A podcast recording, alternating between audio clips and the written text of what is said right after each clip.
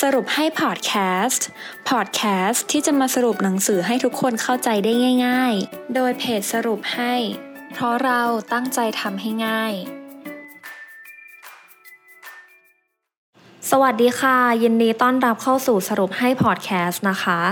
สำหรับพอดแคสต์ในตอนนี้มินจะมาสรุปหนังสือที่ชื่อว่า ชีวิตดีอย่างอัศจรรย์ เมื่อตื่นทุกวันตอนตีห้า สำหรับหนังสือชีวิตดีอย่างอัศจรรย์เมื่อตื่นทุกวันตอนตีห้านี้นะคะ จะเป็นการพูดถึงแนวทางการปฏิบัติ ด้วยการตื่นแต่เช้า เพื่อให้เราสามารถมีเวลาในการบริหารจัดการชีวิตให้ดีขึ้น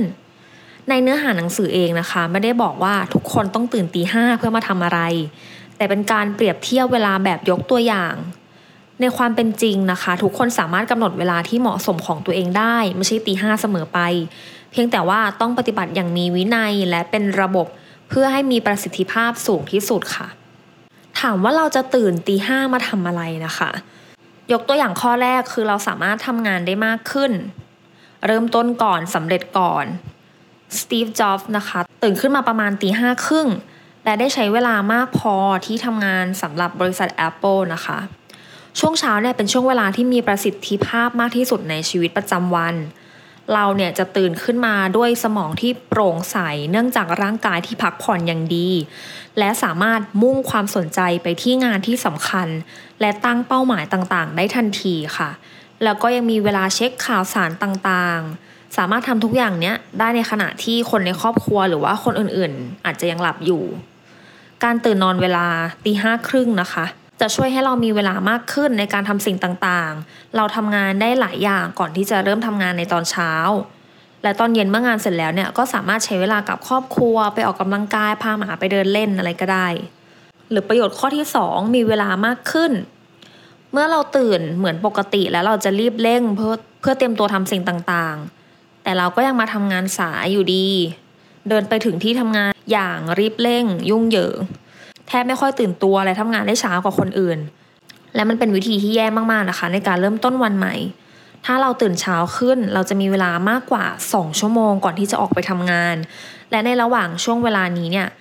เราไม่เพียงแต่ทำกิจกรรมต่างๆ เรียบร้อยแล้ว เรายังสามารถดื่มด่ำกับกาแฟอุ่นๆ ชาเขียวอุ่นๆ หรืออ่านหนังสือสักหน้าสองหน้าก็ได้ ตื่นแต่เช้าและตื่นด้วยความไม่รีบเร่งแบบนี้จะช่วยให้เรามีการเริ่มต้นวันใหม่ที่สดชื่น รู้สึกสงบและมั่นใจมากขึ้นกว่าเดิมค่ะ ประโยชน์ข้อที่ 3 ปรับเปลี่ยนนิสัยนะคะ การปรับเปลี่ยนนิสัยใหม่เนี่ยเป็นสิ่งสำคัญในการพัฒนาตัวเอง และเวลาเช้าๆเนี่ยมันเป็นเวลาที่เหมาะที่เราจะทำสิ่งต่างๆ การทำกิจกรรมในตอนเช้า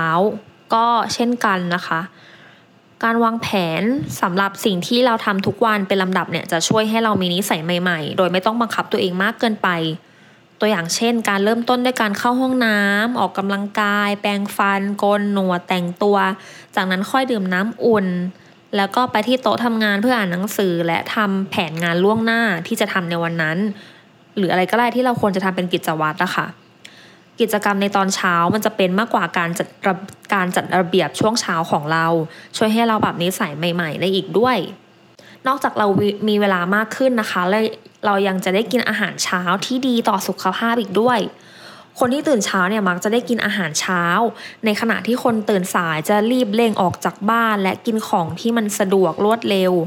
ซึ่งไม่ค่อยดีต่อสุขภาพนะคะ หรือบางทีก็ข้ามการกินมื้อเช้าไปเลย โดยปัญหาของการงดอาหารเช้าเนี่ยคือมันจะทำให้เราติดเป็นนิสัยที่หลังแต่ถ้าเกิดเราหิวขึ้นมาเพราะเราไม่ได้กินมื้อเช้าเนี่ย เราก็อาจจะเผลอไปกินพวกขนมที่มันอยู่ในในออฟฟิศในห้องทำงานของเราแล้วสุขภาพเราก็จะถดถอยลงไปทุกวันทุกวันค่ะ ประโยชน์อีกข้อหนึ่งคือช่วยให้เรามีผิวพรรณดูสุขภาพดีนะคะ หลังจากที่เรานอนหลับพักผ่อนอย่างเต็มที่ทั้งคืน ผิวของเราจะเป็นสิ่งแรกที่ดูดีที่สุดในตอนเช้าค่ะ และถ้าคุณเนี่ยเป็นคนตื่นเช้าอยู่แล้ว คุณก็จะยิ่งสามารถใช้ประโยชน์จากเวลาที่มีในตอนเช้า ดูแลบำรุงผิวได้อีก มันเหมือนกับการมีเวลากินอาหารเช้าอะค่ะสำหรับคนที่ตื่นสายนะคะ มักจะให้ความสำคัญกับการบำรุงผิวในตอนเช้าน้อยลง คนที่ตื่นเช้าเนี่ยเขาจะมีนิสัยการนอนหลับที่ดีคือไม่นอนดึก ซึ่งการนอนหลับอย่างเป็นเวลาเป็นประจำเนี่ยจะช่วยให้ผิวเราได้รับการฟื้นฟูที่เหมาะสมนั่นเองค่ะ จบไปแล้วนะคะสำหรับชีวิตดีอย่างอัศจรรย์เมื่อตื่นทุกวันตอนตีห้าประโยชน์ข้อแรกของการตื่นตีห้าเลยเนี่ย คือเราทำงานได้มากขึ้นค่ะ เพราะว่ายิ่งเราตื่นเช้ามากเท่าไหร่เนี่ยเราจะยิ่งมีเวลาเหลือตอนเช้า ประมาณชั่วโมงสองชั่วโมงในการจัดการวันนั้น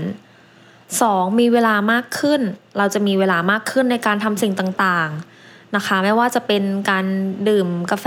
อ่านหนังสือ หรืออะไรก็ตามที่มันเป็นกิจวัตรตอนเช้าที่ทำให้เรามีสมาธิมากขึ้น หรือจะเป็นการปรับเปลี่ยนนิสัยนะคะ คือ เราจะมีเวลาเข้าห้องน้ำออกกำลังกาย แปรงฟัน แต่งตัว และทำกิจวัตรตอนเช้าได้มากขึ้น และยังช่วยให้เรากินอาหารเช้าที่ดีต่อสุขภาพนะคะ เพราะว่าคนที่ตื่นเช้าเนี่ยเขาจะมีเวลากินอาหารเช้า และมากไปกว่านั้นเนี่ยอาจจะมีเวลาทำอาหารเช้าเองด้วยซ้ำค่ะ และข้อสุดท้ายช่วยให้ผิวพรรณดูสุขภาพดีมากขึ้น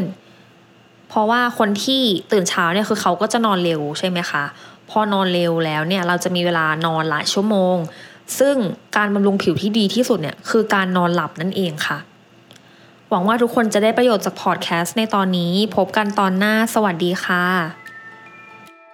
ติดตามสรุปให้ได้ที่ Facebook, YouTube และ b ล็อกดิค่ะ เพราะเราตั้งใจทำให้ง่าย